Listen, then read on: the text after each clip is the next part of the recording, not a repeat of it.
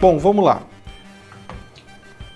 Bem-vindos ao curso de arquétipos. Na próxima meia hora eu vou estar falando sobre o que são arquétipos, o que são mitos, quem foram os grandes idealizadores do, da teoria dos arquétipos e como é que você usa isso para identificar qual é o arquétipo, ou em nível profissional ou em nível pessoal, tá bom? Então vamos lá.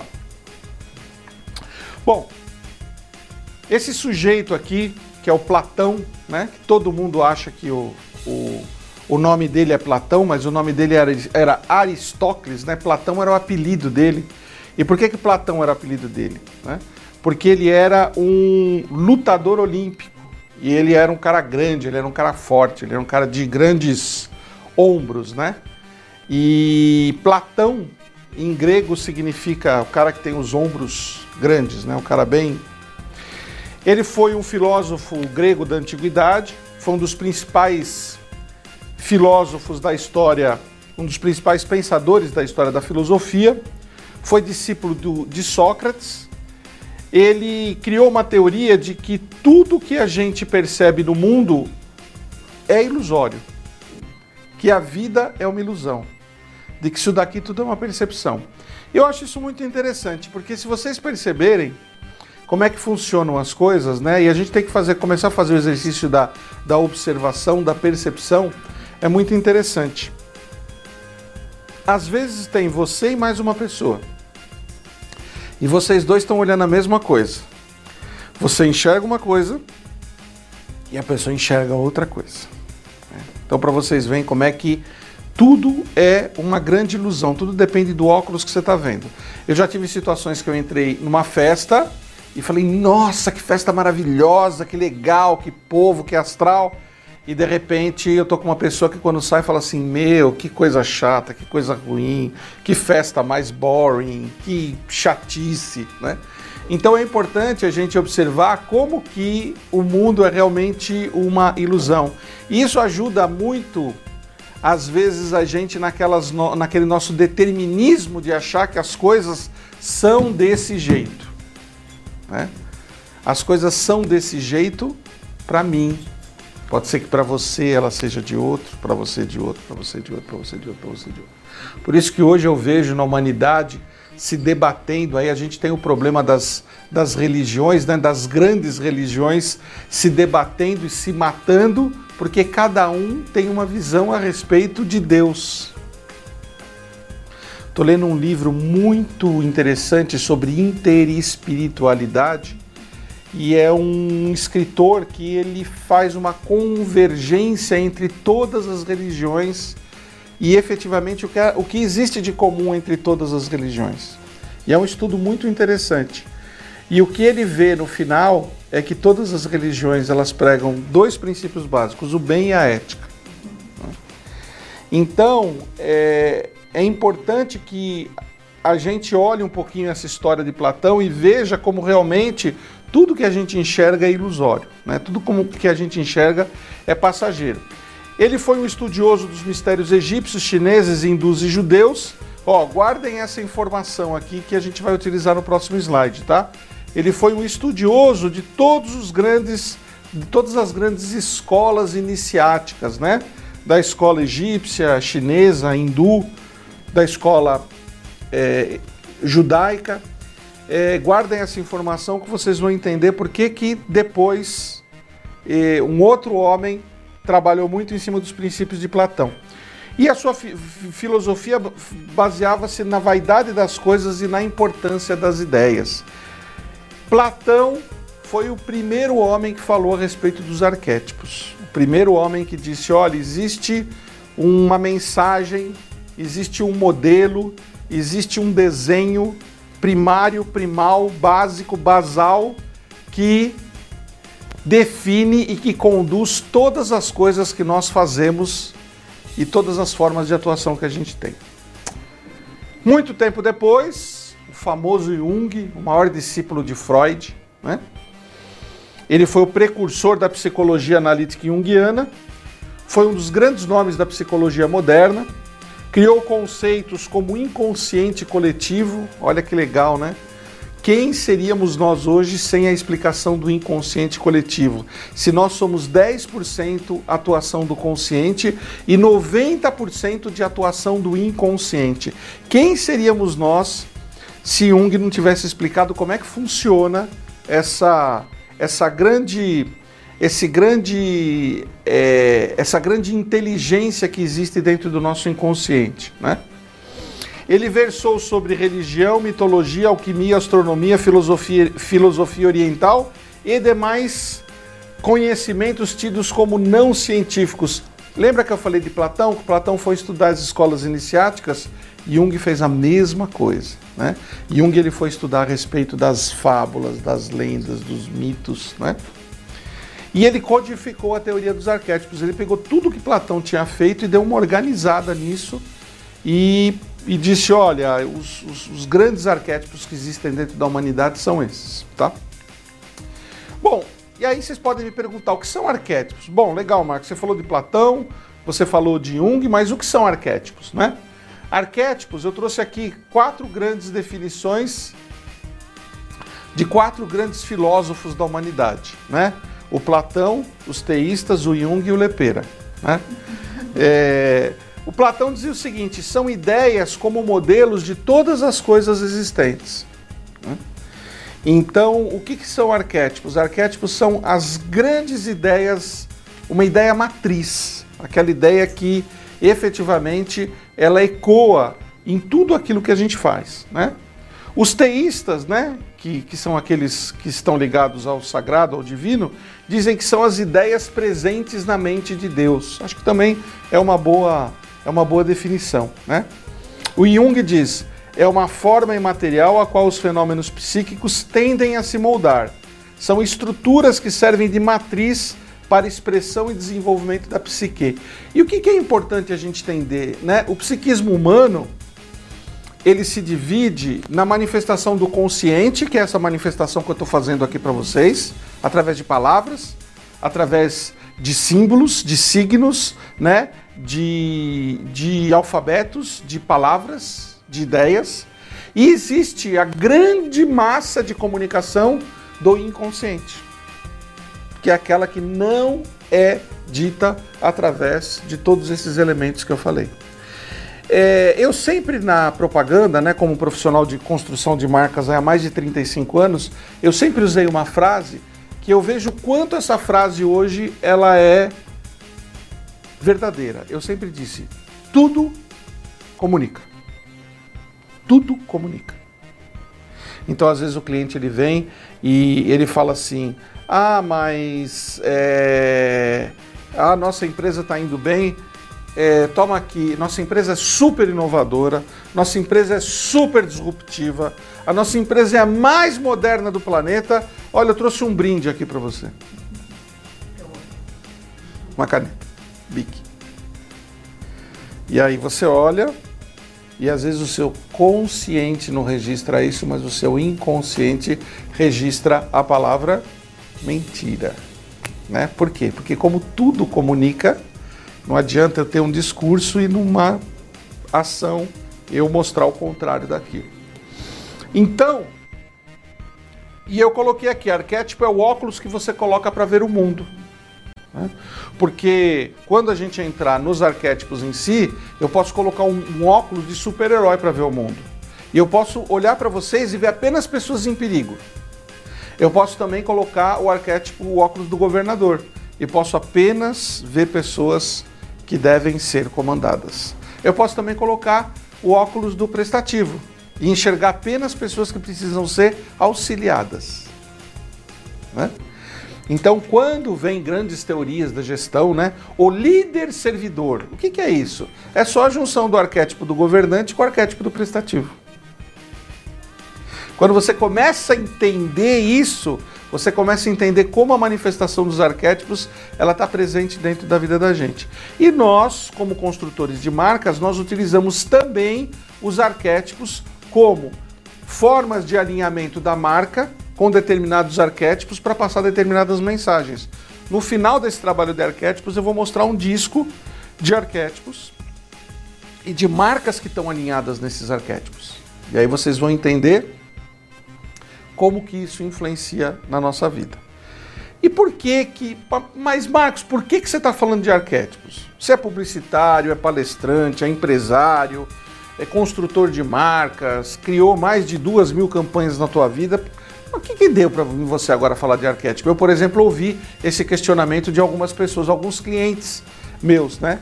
E eu falei, a minha resposta é, gente, eu utilizei a minha vida inteira a teoria dos arquétipos para construir marcas. Agora eu só estou trazendo à luz de como é que a gente utiliza esses arquétipos para a gente poder evoluir, melhorar o relacionamento com o outro e melhorar o nosso relacionamento enquanto empresas, ok? Bom, vamos falar um pouquinho sobre mito. Mito, na verdade, eu acho que a melhor definição de mito é essa daqui, ó. O mito define a carga simbólica do arquétipo, né? Então, o que, que é mito? Mito é tudo, é toda a história. Mito é toda a informação. Mito é todo o símbolo ou signo que mostra o arquétipo em ação. Então é assim: é... Batman e Robin contra Pinguim. O que, que é isso? Isso é o mito do super-herói combatendo fora da lei. Né? Ou então a gente tem o mito dos 12 trabalhos de Hércules. Então esse é o mito do é, governante com o super-herói com o prestativo. Né? Então todas essas situações elas mostram essas situações que são definidas. Todas essas situações elas demonstram. Obrigado, Amaral.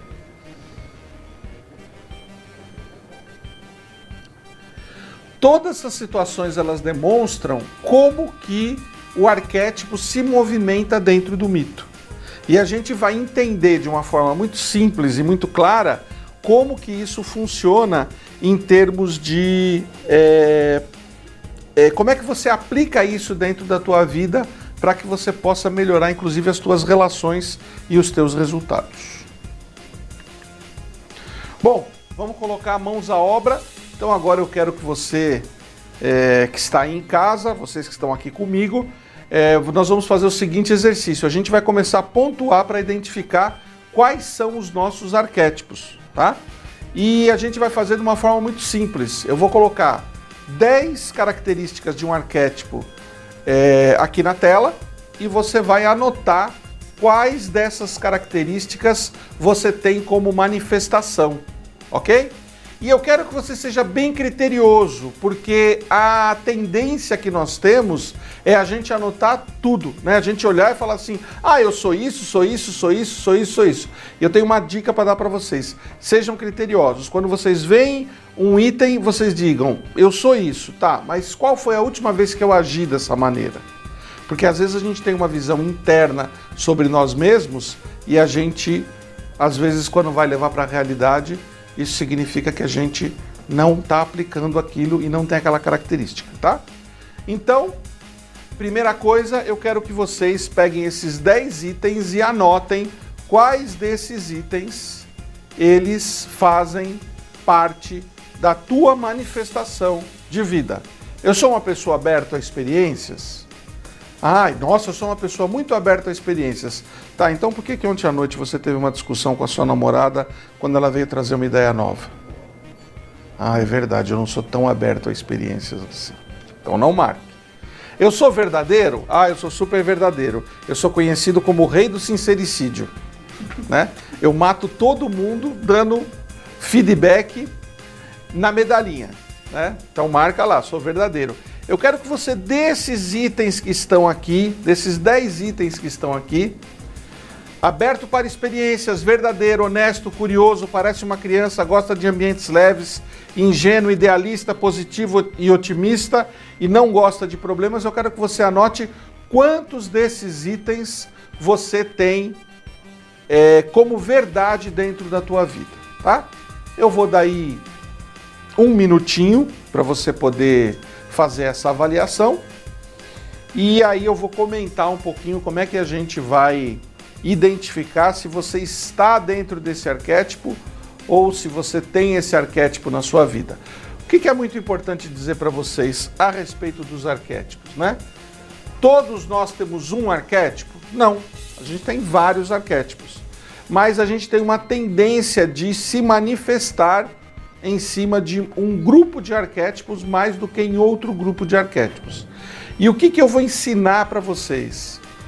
Que é muito legal dentro desse princípio. Eu vou ensinar para vocês qual arquétipo vocês utilizam para cada situação. Porque você pode entrar dentro de um arquétipo e sair de dentro de um arquétipo, mesmo você tendo é, uma situação que às vezes não te deixe totalmente confortável. Por exemplo, eu tenho muito forte o arquétipo do governante. Mas quando eu vou falar com um cliente que ele é muito forte no arquétipo do governante, eu entro em outro arquétipo. Ou eu entro no arquétipo do sábio, ou eu entro no arquétipo do prestativo, ou eu entro no arquétipo do, do bobo da corte, mas eu não vou entrar no arquétipo do governante para não bater de frente com ele, apesar de eu ser governante. O que, que faz eu ter essa movimentação? A minha consciência. Então, quando eu vou falar com alguém, eu já percebo onde, qual é o arquétipo que a pessoa está e já percebo qual é o arquétipo que eu preciso conectar com aquela para ter resultado, tá? Então, um minutinho para vocês, para vocês me dizerem quais desses dessas características vocês possuem.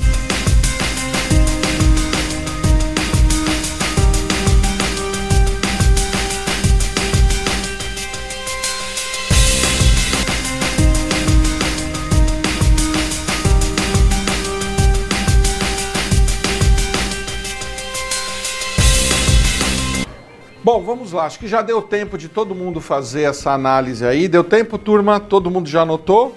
Sim. Ok. Quem tem um sete características de, desse, desse arquétipo? Até sete. É quem tem até sete. Não, até sete não. Quem tem sete características? Sete. Quem tem oito? Quem tem nove? Quem tem dez? Eu sempre costumo dizer o seguinte: acima de 7 para mim já possui o arquétipo. Hã? E isso significa dizer que se você tem 7, você tem uma identificação com o arquétipo, 8 mais identificação, 9 você está dentro do arquétipo, 10 você está totalmente dentro do arquétipo. Então a gente tem a Eli com, com 9 e quem mais? E a Cris com 7. Perfeito. Então vamos lá. Esse é o arquétipo do inocente.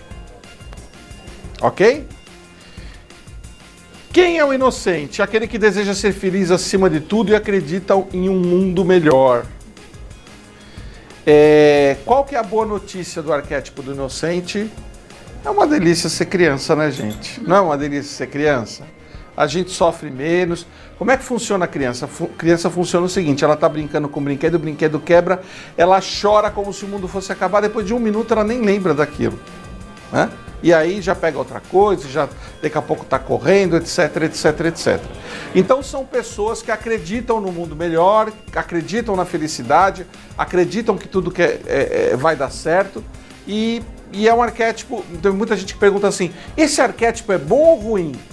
Costumo dizer o seguinte: todos os arquétipos são bons e todos os arquétipos são ruins. Depende de como que você vai lidar com essa situação. O inocente quer se sentir como uma criança, resgata a inocência e a fantasia. Esse arquétipo procura por felicidade, tem muito medo de ser punido. E uma personalidade do arquétipo do inocente é o Walt Disney. Né?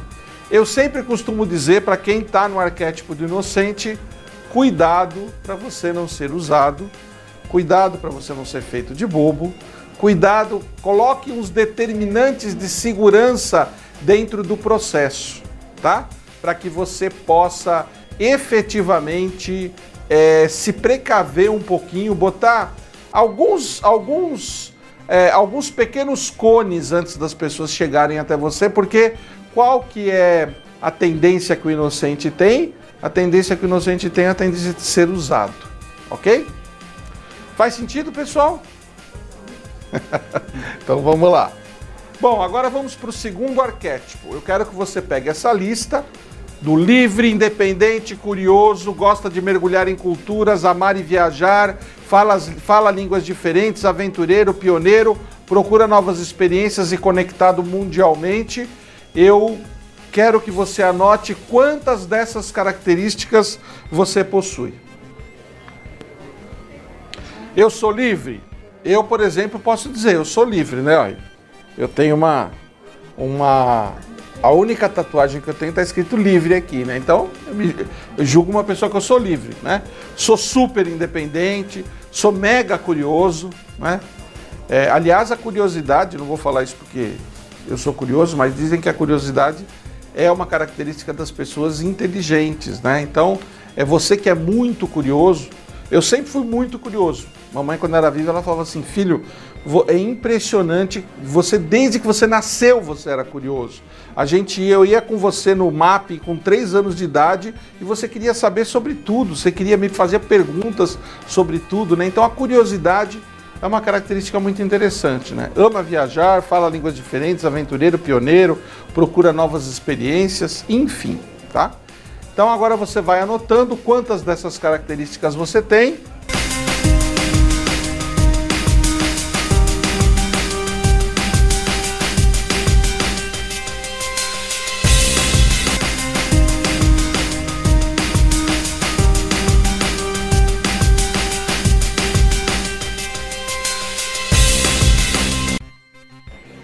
Se você, quem pontuou acima de 7, 8, 9, 10, ninguém daqui no nosso grupo, mas você em casa pode ter pontuado acima de 10.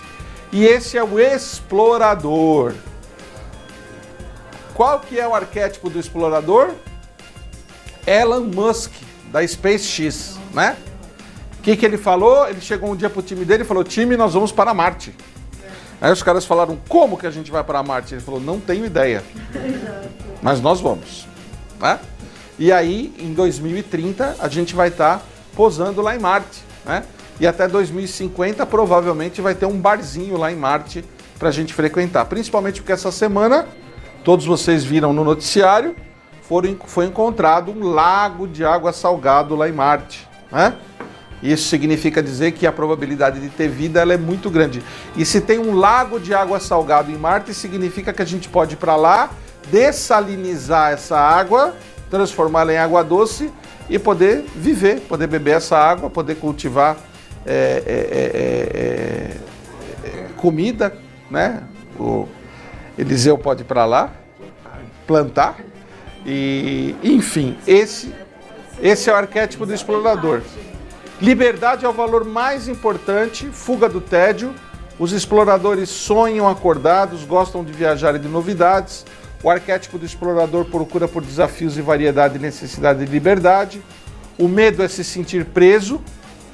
Gosta de experienciar o melhor da vida. E esse é o Richard Branson, o fundador da Virgin, Virgin Airlines, da gravadora Virgin, daquele doido que eu tenho um amigo meu que foi num evento que o Richard Branson é, palestrou nos Estados Unidos e ele estava palestrando com ele mais um, uma meia dúzia de CEOs assim, e disse que ele subiu no palco, tirou uma tesoura do bolso e foi cortando a gravata de um a um dos CEOs assim, né?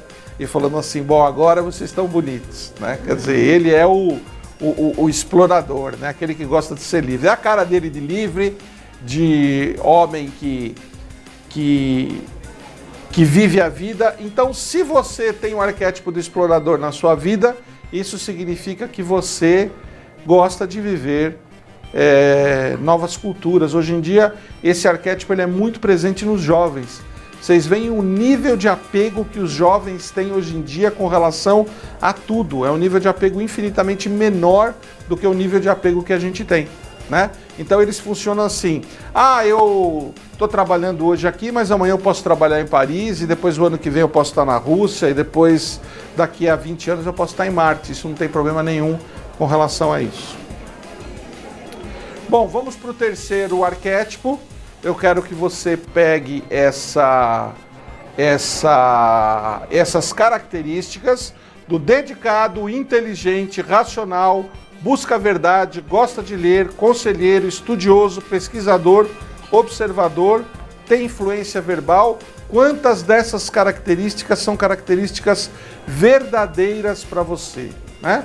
Como é que você se manifesta nessa história? Como é que você se manifesta né, nesses itens aqui que você está vendo? Esse arquétipo tem a ver com você ou não tem a ver com você?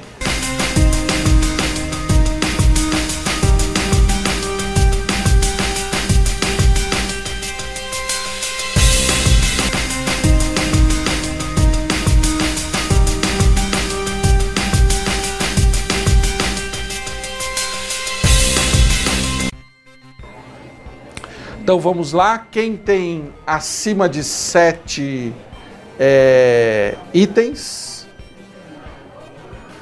Quantos você tem? Oito. Oito. Você? Amaral? Oito. Oito. Dez. Esse é o sábio, né? Esse é o sábio. Quem é o sábio, né? Aquele que vê o mundo através do estudo e da autorreflexão. Aí a gente vê como é que isso é verdadeiro, né? Antes de eu colocar aqui que era o sábio, quando a gente só estava aqui nos itens, eu perguntei quem tem acima de 7 e a Cris, que é professora, né, que tem uma editora, disse eu tenho 10. Então faz sentido ela ser o sábio, ela está dentro do arquétipo do sábio. E tá faz sentido a Cris ser criteriosa do jeito que ela é criteriosa para fazer as coisas, tá? Só não pode esquecer daquela minha frase, né? Somos seres imperfeitos num mundo imperfeito, né? Então não adianta a gente querer muita perfeição. É aquele que quer aprender as coisas, que quer evoluir, ele gosta de dados, de informação, é, ele quer encontrar a verdade, né? Então esse o sábio, ele ele é o grande, é o grande é, estudioso dessa, desse grupo de arquétipos, ok? Vamos para o próximo. Forte, corajoso, cheio de energia, competente, entusiasmado, determinado, vencedor, guerreiro, expressivo, resiliente.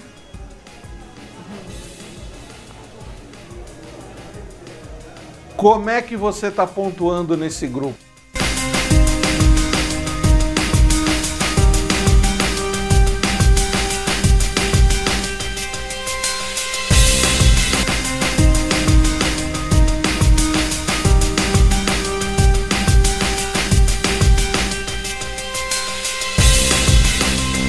Bom, então voltando, quem é que pontuou com 7, 8, 9 ou 10 nesse arquétipo? Verônica, Cris, ok? Esse é o arquétipo do super-herói ou da heroína, né? Então, eu até botei as heroínas aqui, né? Porque pra gente ser um pouquinho mais é, justo, né? Porque hoje em dia a gente tem muito mais heroína no mundo do que heróis, né? Mas o arquétipo do herói, o arquétipo da heroína, né? É aquele que tem coragem de conquistar qualquer coisa.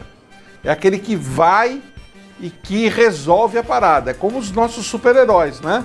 É como o Batman, como o Robin, como todos esses grandes super-heróis.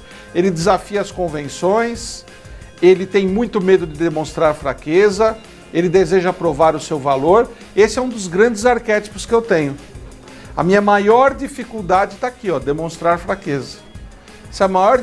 Essa uma das minha, um dos meus maiores aprendizados nessa jornada aqui da vida é eu olhar diante de uma situação e falar: puxa, eu não consigo resolver isso, puxa, eu não tenho competência para resolver isso. Eu aprendi recentemente, eu tenho 53 anos de idade, recentemente eu aprendi uma coisa que para mim ela tem sido muito boa e libertadora, que é pedir ajuda. Né? porque eu sempre quis resolver tudo, sempre tive a ilusão, sempre olhei o mundo sobre os olhos da sombra desse arquétipo que é eu vou salvar a humanidade, eu vou salvar o mundo. Minha mãe fala, falava que quando eu tinha 4 anos de idade eu falava para ela que eu queria ser bombeiro. Por quê? Porque eu queria salvar as pessoas. Hã? Então isso significa dizer que o super-herói é aquele que muitas vezes. Quem pontuou aqui no super-herói? Então, a Verônica e a Cris. Então, para vocês duas, eu digo que a gente se mete em grandes confusões. Né? Por quê? Hoje eu dei uma melhorada, mas antes como é que funcionava? Funcionava assim: alguém vinha contar um problema para mim, eu dizia assim, eu já sei como é que a gente vai resolver isso. Como é que a gente vai resolver isso? O problema é da pessoa. E eu já colocava que o problema era nosso. Como é que a gente vai resolver isso? Né? Então, assim, o importante dentro desse processo é a gente transformar o super-herói num orientador, num aconselhador e a gente tomar os devidos cuidados para a gente não comprar o problema do outro como se ele fosse nosso. Porque muitas vezes a gente se mete umas tremendas enrascadas, né? Porque a gente vai lá e compra o problema do outro e tenta resolver e o outro fica lá atrás, né? A quilômetros de distância a gente está aqui na frente, matando todos os dragões. Então, qual que é a sombra do super-herói? A gente tem a ilusão de que a gente pode resolver tudo. Qual que é a luz do super-herói? A gente pode ajudar as pessoas sim, mas sem a gente se prejudicar. É que nem o inocente, que nem todos esses esses arquétipos que tem, né? A gente tem que utilizar ele com maestria, mas sem a gente se prejudicar. Vamos para o próximo arquétipo. Não gosta de padrões, individualista, diz o que pensa, revolucionário, líder ousado, iconoclasta. A gente me pergunta o que é iconoclasta, né? Iconoclasta. Icono, iconoclastas são aqueles que não se ligam a imagens, né? não seguem imagens, não seguem padrões. São os se você for buscar no dicionário, iconoclasta é o destruidor de imagens, né? É aquele que não tem ninguém como referência, né? Ativista, reformador e muitas vezes negativo.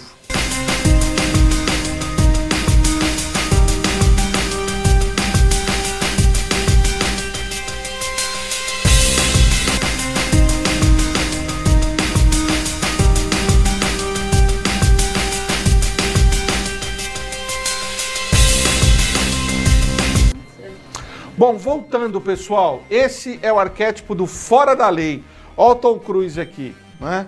Quem que é o fora da lei? O fora da lei, muita gente olha e diz assim, puxa, mas o arquétipo do fora da lei é ruim, né? O arquétipo do fora da lei é um arquétipo muito ruim, porque como é que é ser fora da lei, né? Mas eu costumo dizer que o arquétipo do fora da lei é um dos melhores arquétipos que tem um dos arquétipos, uma das representações do arquétipo do fora da lei é o Steve Jobs. Ele só criou a Apple porque ele é um fora da lei. Porque a cabeça dele é uma cabeça fora da caixinha, né? Ele quebra as regras, né? É o arquétipo do rebelde, aquele que quer quebrar as regras, né?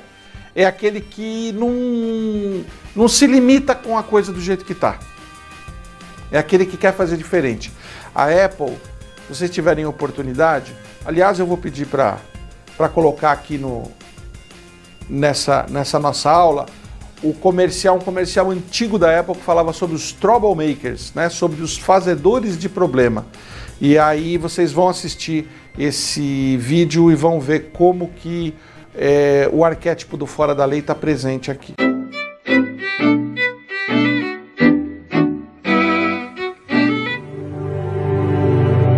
Here's to the crazy ones, the misfits, the rebels, the troublemakers, the round pegs in the square holes, the ones who see things differently. They're not fond of rules, and they have no respect for the status quo. You can quote them, disagree with them, glorify or vilify them. About the only thing you can't do is ignore them because they change things. They push the human race forward.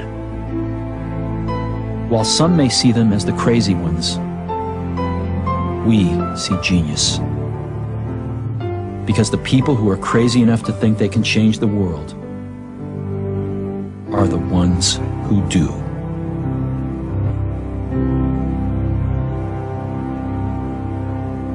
Então, voltando aqui, pessoal. Você que acabou de ver o vídeo, esses são os foras da lei. E muita gente acha que o fora da lei é um arquétipo negativo, mas o fora da lei é o arquétipo que muda o mundo. Bom, pessoal, a gente vai acabar esse módulo agora. Esse é o primeiro módulo de arquétipos. E a segunda aula a gente vai continuar falando um pouco sobre os outros arquétipos. Na terceira aula a gente vai falar sobre como você usa cada um desses arquétipos e na quarta aula a gente vai dizer como que você entra e sai dos arquétipos. Continua com a gente.